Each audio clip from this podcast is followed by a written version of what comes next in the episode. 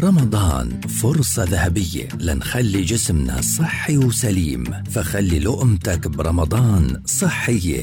لقمة رمضانية. برنامج بتقدم لنا فيه أخصائية التغذية آية الفار. نصيحة صحية ذهبية في كل بودكاست. لقمة رمضانية يأتيكم خلال شهر رمضان في مثل هذا الموعد عبر أجيال.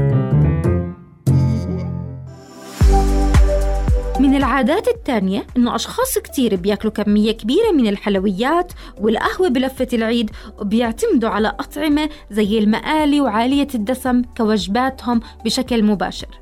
وهون نقطة مهمة نركز عليها إنه الانتقال من نظام الصيام لنظام الأكل العادي والغير الصحي الغني بالسعرات والدهون والدسم والسكر ممكن يعمل لجسمنا مشاكل مثل اضطرابات بالجهاز الهضمي استفراغ تعب وخمول حرقة في المعدة ألم في البطن وتخمة.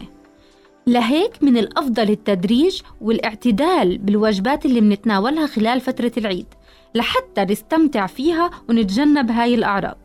تابعونا بالحلقة الجاي ضمن برنامج لقمة رمضانية. معي أنا أخصائية التغذية آية الفار للمزيد من النصائح المتعلقة بالعيد لحتى نستمتع فيه بدون زيادة وزن أو تعب أو اضطرابات.